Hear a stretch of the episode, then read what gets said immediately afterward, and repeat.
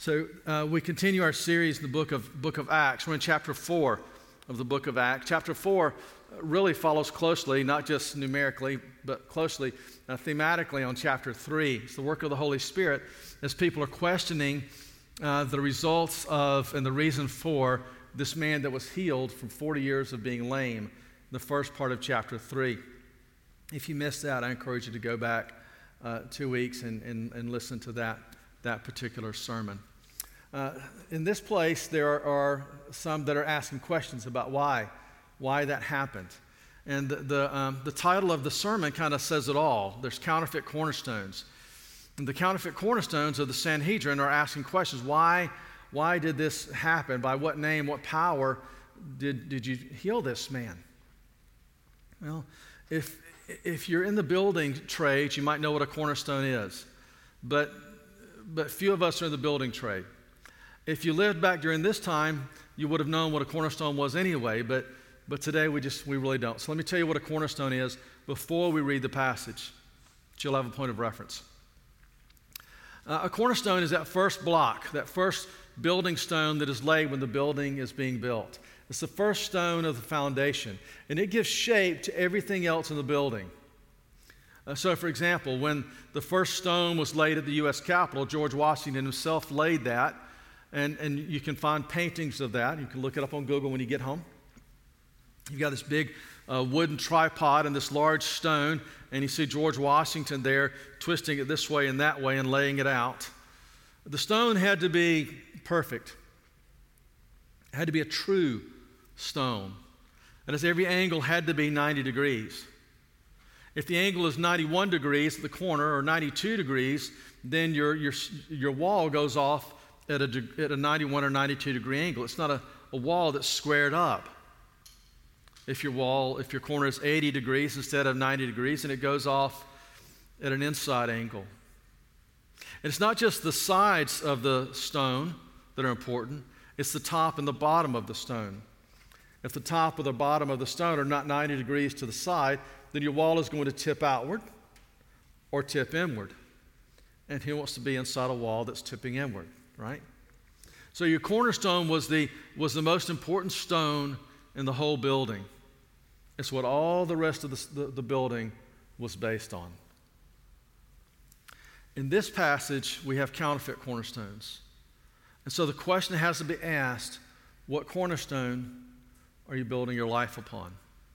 Is it a counterfeit cornerstone? Or is it a true, perfect cornerstone? John Calvin writes of idols. We just read it a bit ago. He said that the heart is an idol factory. So I would ask, what idols is your heart creating? Tim Keller calls them not idols, but counterfeit gods. Same thing. What counterfeit gods are you basing your life upon? In this passage, as we read it, I want you to be thinking, what counterfeit cornerstones am I basing my life upon? We'll be reading in chapter 4, verses 1 to 22. This is the word of the Lord. And as they were speaking to the people, the priest and the captain of the temple and the Sadducees came upon them, greatly annoyed because they were teaching the people and proclaiming in Jesus the resurrection from the dead. And they arrested them and put them in custody until the next day, for it was already evening. But many of those who had heard the word believed, and the number of men came to about 5,000. That's just the men, okay? So um, women and children would have been in addition to that. So you're looking at 10, 15,000 people or more that came to the Lord on that day. On the next day, their rulers and elders and scribes gathered together in Jerusalem with Annas the high priest and Caiaphas and John and Alexander and all who were of the high priestly family. And when they had set them in the midst, they inquired, By what power or by what name did you do this? And then Peter, filled with the Holy Spirit, said to them, rulers of the people and elders, if we are being examined today concerning a good deed done to a crippled man, by what means this man has been healed, let it be known to all of you and to all the people of Israel that by the name of Jesus Christ of Nazareth, whom you crucified, whom God raised from the dead, by him this man is standing before you well. This Jesus is the stone that was rejected by you, the builders which has become the cornerstone. And there is salvation in no one else, There is no other name under heaven given among men by which we must be saved. Now, when they saw the boldness of Peter and John and perceived that they were uneducated common men, they were astonished. And they recognized they had been with Jesus. But seeing the man who was healed standing beside them, they had nothing to say in opposition. But when they had commanded them to leave the council, they conferred with one another, saying, What shall we do with these men? For what a notable sign has been performed through them is evident to all the inhabitants of Jerusalem, and we cannot deny it. But in order that it may spread no further among the people, let us warn them to speak no more to anyone in this name. So they called them and they charged them not to speak or teach at all in the name of Jesus. But Peter and John answered them, Whether it is right in the sight of God to listen to you rather than, than to God, you must judge. For we cannot but speak of what we have seen and heard. And when they had f- further threatened them, they let them go, finding no way to punish them because of the people, for all were praising God for what had happened. For the man on whom this sign of healing was performed was more than 40 years old. Let's pray. Father, I do pray, Lord, as we open up your word on this morning, that you would open up our hearts and you would transform them, transform us, Father by the preaching of the word through your Holy Spirit. Father, if I preach anything that is not of you this morning, I pray that you would close the ears of the hearer, that everything I say would only be of you, for your glory and for the good of your people. In Jesus' name, amen. Peter and John found themselves in a, um, in a difficult place, but a place to which they were committed. They were talking of cornerstones and yet they knew that in the city in which they lived, there were at least two uh, acceptable cornerstones. Two. There were counterfeit cornerstones, but they were cornerstones that were acceptable to the people. One of those was the cornerstone that was put forth by the Sanhedrin, uh, the Sadducees, which you see here, the Pharisees, the rulers, the, um, the scribes, the elders. They all came together and they would have formed what was known as the Sanhedrin, a, um, a political party, a group a court, if you will. And it is that party that would have been sitting in court over Peter and John. There would have been 70 members of the Sanhedrin, and then one, one high priest that would have been ruling them all. So you had 71 in total. The Sadducees, that were the chief complainers of, of this time, were the most powerful political party amongst the Jews, anyway. They had the wealth. They were a small party, they weren't a large political party but they were, they were small, but they were the most powerful and they were the wealthiest. Isn't it interesting how that kind of goes together? Sounds, uh, sounds like some of our own political parties, doesn't it? So, um, so they, but what they've got is they have power. And when Peter and John come forth and they're healing this man who has been lame for over 40 years, the Sadducees are suddenly feeling threatened. The acceptable cornerstone for the Sadducees, the Pharisees, the Sanhedrin was that of a, uh, an ultra religious, unbiblical morality. I say unbiblical morality because it was a morality that was based on the law of man. The law that the Sanhedrin put forth was not the law of God, for they had taken the law of God and they had added to it times without number.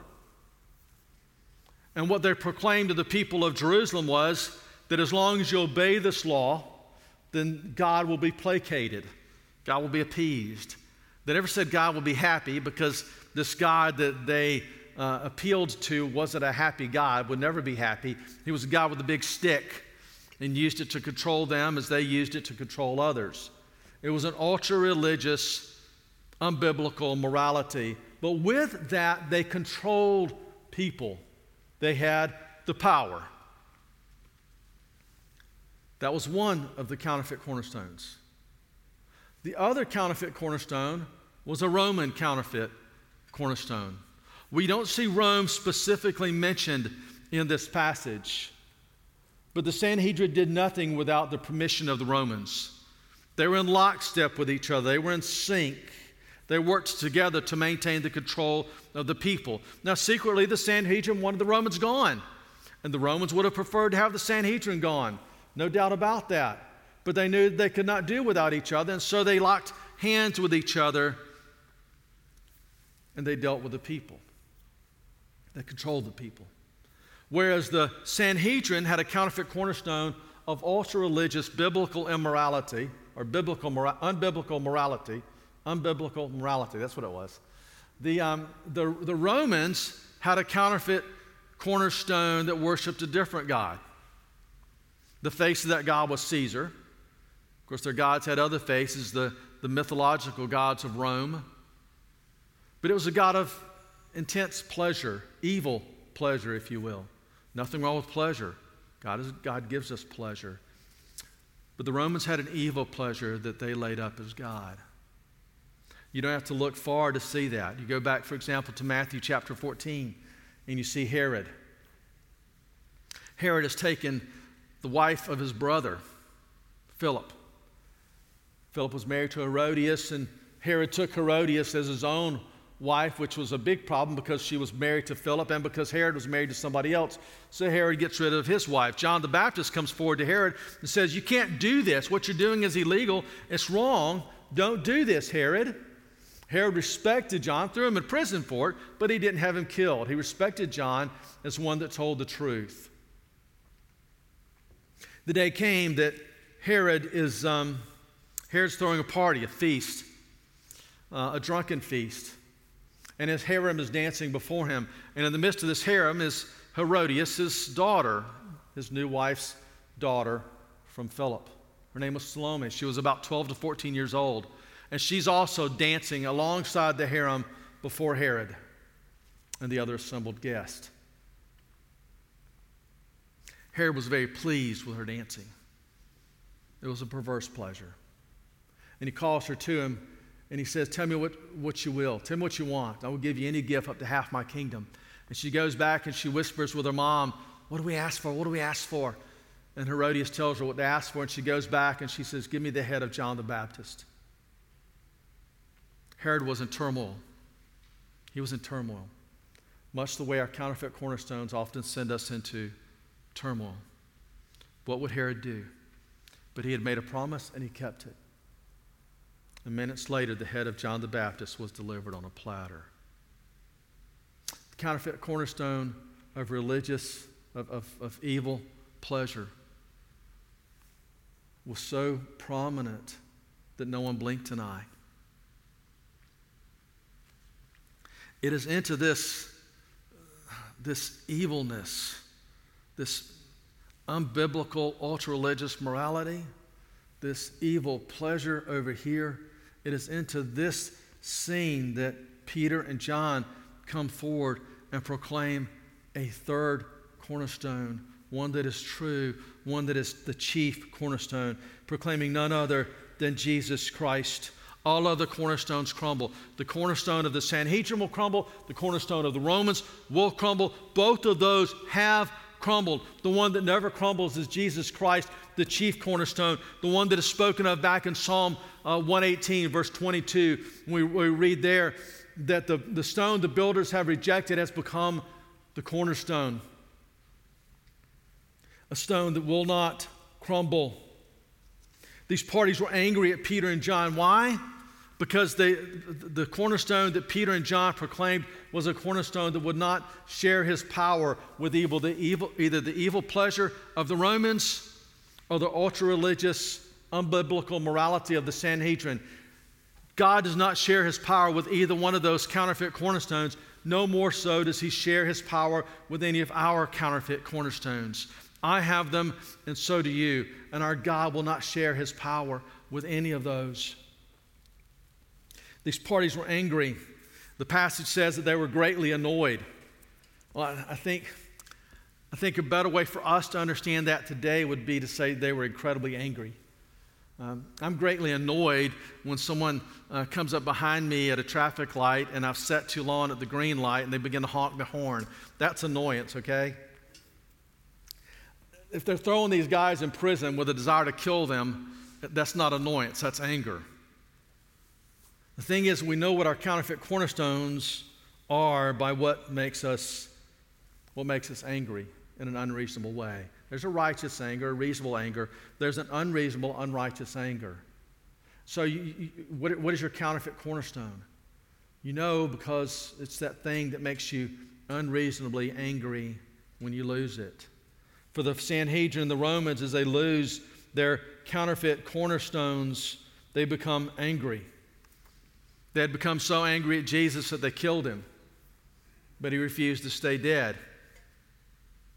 Later, they would kill Peter. They would exile John to the island of Patmos and boil him in oil. They would desire that all of these shut up and quit proclaiming the gospel of Jesus Christ. But they refused to do that. The Sanhedrin and the Romans both became angry. What counterfeit cornerstone is your life based upon? Is it power? Is it the power that you feel as a, as a dad or a mom? I'll speak to you dads and moms for a moment. Your kids might, might bring this back up to you about 7.30 or 8 o'clock tonight. I'm sorry. You can call me if you will. Um, it, when your kids don't do what you ask them to do, and you've asked them the third or fourth time, and you feel that, that twinge of unreasonable anger rise up within you, and you might even ask yourself, why am I so angry about that? Well, it's because it's, it's a power thing. It's a power thing. Yeah, it's right for a parent to expect a child to obey. The scripture gives us that, right? Children, obey your parents in the Lord, for this is right. It's right for that to happen. But it's not right for us to become unreasonably angry about it. And when that happens, then what we need to understand is that our reputation or, our, or their respect for us or our power, our authority, has likely become a counterfeit cornerstone. It's become an idol. And it's the same way in the workplace or even in ministry. If we don't get what we want in the office or we don't get what we want in ministry, and we become angry when we don't get our way, let's become a counterfeit cornerstone is maybe it's not power. Maybe your counterfeit cornerstone is comfort. Nothing wrong with comfort, is there? That's why we have heating and air conditioning and hope that it works. That's why we have, you know, cushions on the pews. We like comfort. There's nothing wrong with comfort. But if we lose our comfort and become angry, then our comfort has become a counterfeit cornerstone, an idol. Or safety. When we prefer safety so much that we don't love people. Or pleasure when we build our lives around seeking pleasure or fame, we have to have fame, and if we don't have it, then our lives will somehow be somehow be meaningless. Maybe it's our reputation, maybe it's perfection. And if we don't have our reputation or we don't have perfection, and we then become angry about it, we feel like our life is meaningless if we don't have those things. My friends, at that point, those things have become counterfeit cornerstones. There's a third type of cornerstone, a third type of cornerstone that never crumbles. All those others, though they promise you the world, all of those others will crumble. Jesus Christ never crumbles. This cornerstone, this chief cornerstone, is eternal. All of those others were created. They were made. Maybe they were made and manufactured in your own heart, but they were made. Jesus Christ was not made by anyone. He is eternal, eternity past, eternity future. He is the one that is omnipresent, omniscient, omnipotent. Those are three theological words that you will use nowhere else in all of your life. But for some reason, as theologians, we feel like we need to use those three words, and um, because they do say a lot, but also makes us sound smart. And what do they mean, though? Omniscient means that he knows everything. He knows everything, uh, not just has all knowledge, but he has all wisdom. He is omniscient. He has, uh, none of your other counterfeit cornerstones are omniscient. They're not. He is omnipotent. That means He is almighty, all powerful. There's nothing more powerful than God. In fact, if all the other powers in the whole universe were to come together as one power, they still would not be mightier than our God. They wouldn't hold a candle to Him. Our God is omnipotent, our God is omnipresent. That is, He is present in all way, in all places of our life. You can't, there's no place you can go where you can get away from God. He is already there. Though you go to the bottom of the sea, to the heights, wherever you go, God is there. He is omnipresent. He is holy. He is perfect. He is the God that is merciful and the God is at the same time just. This is Jesus Christ, the chief cornerstone. A friend of mine, I was planting a church several years ago, and he left the church after a few months. Um, and he said he was leaving because his God was a God of mercy. His God wasn't a God of justice. Uh, so he was going to go someplace to another church where, where they worshiped a God that was a God of mercy. I had to remind him that mercy doesn't exist without justice. My friends, it doesn't. You want a God of mercy that is not a God of justice. What you want is an impotent God. You want a God that is not holy, a God that is not righteous. For any God that is holy and that is righteous has to be a God of justice. Otherwise, he is a crumbling cornerstone that shifts with the changing shadows. He is a boat tossed to and fro by the waves. He's not holy and he's not perfect and he's not righteous. He must be all of those things. And he must be a just God. And then he must be a merciful God. Mercy doesn't exist without his justice. And yet, this holy God, this chief cornerstone, is at once merciful and just. He is unbreakable. He's unbreakable. And yet, he heals the broken. Back in Luke chapter 4, we read this about Jesus. And he, that is Jesus, came to Nazareth where he had been brought up. And as was his custom, he went to the synagogue on the Sabbath day and he stood up to read. And the scroll of the prophet Isaiah was given to him, and he unrolled the scroll and he found the place where it was written The Spirit of the Lord is upon me, because he has anointed me to proclaim good news to the poor. He has sent me to proclaim liberty to the captives and recovering of sight to the blind, to set at liberty those who are oppressed, to proclaim the year of the Lord's favor. And he rolled up the scroll and gave it back to the attendant and sat down. Our God is unbreakable, but he is a God that heals the broken. Not just the broken in body, but the broken in spirit. He is almighty, and yet he is gentle. He is the king of the whole universe. And yet, Scripture tells us He is lowly in heart. That is our God. This God comes from the Father, full of grace and truth, John chapter 1. this grace and truth that Jesus comes with is, is, I think, the greatest thing that so bothered both the Romans and the Sanhedrin with their counterfeit cornerstones. For the grace was an affront to the Sanhedrins. For they, if, if, if their relationship is by grace, then they can no longer control the people. And the truth was a huge affront to the Romans. For if this God was true, then their unholy, evil pleasures were, would crumble and would never stand before this God. Grace and truth comes from Jesus. This is the chief cornerstone that brings with him the healing of a crippled man and these huge acts of kindness and restoration and making us whole. But this beautiful cornerstone is also one that causes people to stumble. You say, well, how can that be? How can it be that this one causes people to stumble? Well, we can read about it in Romans chapter 9. I encourage you to go there later. Romans 9 33 is where you'll find that. But also 1 Peter chapter 2, which is where we're going to go today. In 1 Peter chapter 2, Peter is writing of this living stone that causes men to stumble. In verse 4, he says, As you come to him, a living stone, rejected by men, but in the sight of God, chosen and precious, you yourselves, like living stones, are being built up as a spiritual house to be a holy priesthood, to offer spiritual sacrifices acceptable to God through Jesus Christ. For it stands in Scripture Behold, I am laying in Zion a stone, a cornerstone chosen and precious and whoever believes in him will not be put to shame. So the honor is for you who believe. But for those who do not believe, the stone that the builders rejected has become the cornerstone and a stone of stumbling and a rock of offense. They stumble because they disobey the word as they were destined to do.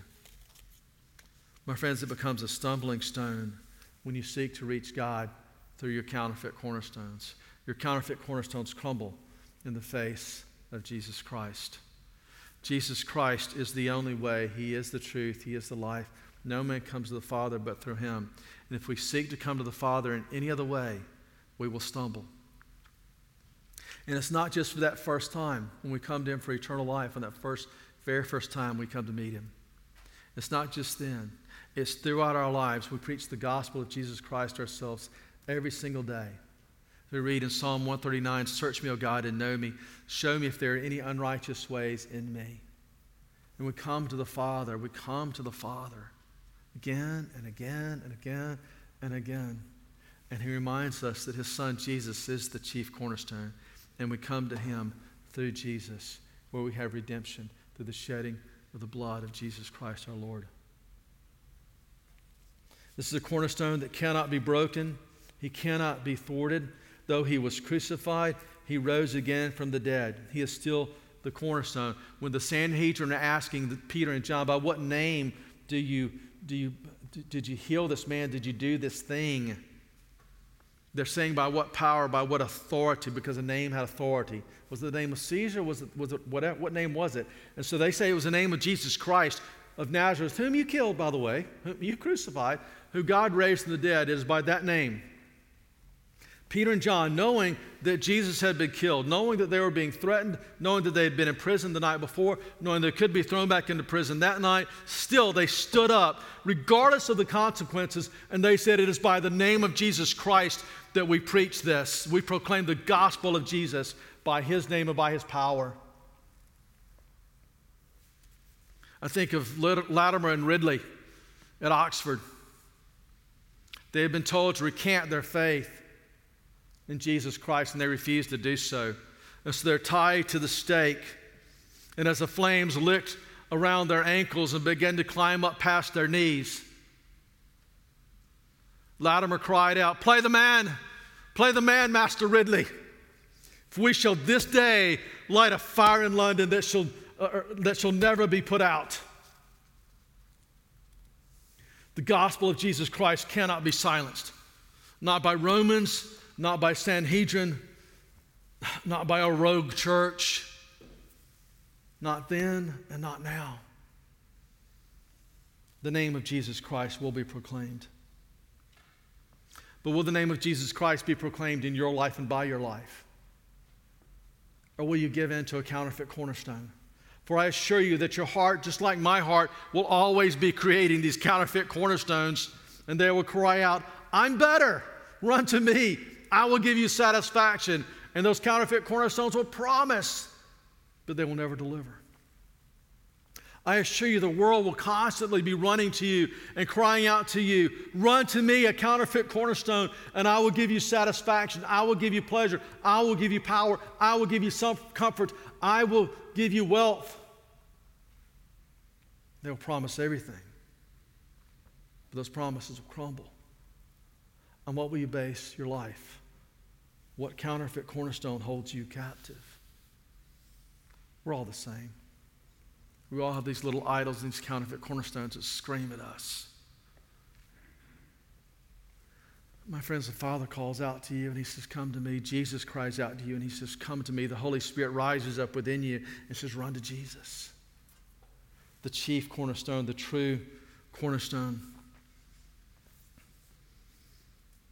In verse 18 of this passage, the Sanhedrin told Peter and John, Shut up. They called them and they charged them not to speak or teach at all in the name of Jesus. But Peter and John answered them, and they said, Whether it is right in the sight of God to listen to you or rather than to God, you must judge.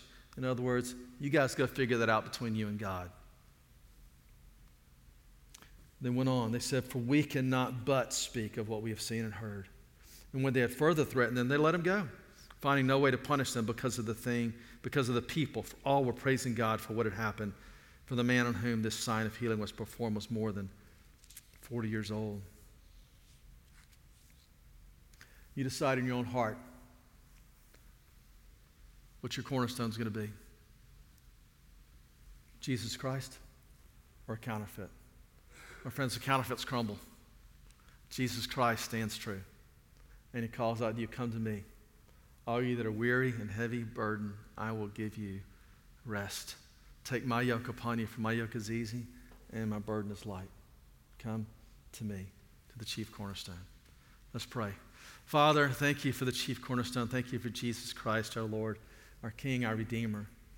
Lord, we pray that you would so transform our hearts that we would run to you. And like the 5,000 men, plus the women and children that laid down those counterfeit cornerstones of that day, Father, we lay down our counterfeit cornerstones. Lord, I pray as the psalmist prayed in Psalm 139 search us and try us, O Lord. Show us if there's any unrighteous way in us. Show us where those counterfeit cornerstones are. Father, reveal those to us and help us by the power of the Holy Spirit to lay those at the foot of the cross and to be done with them.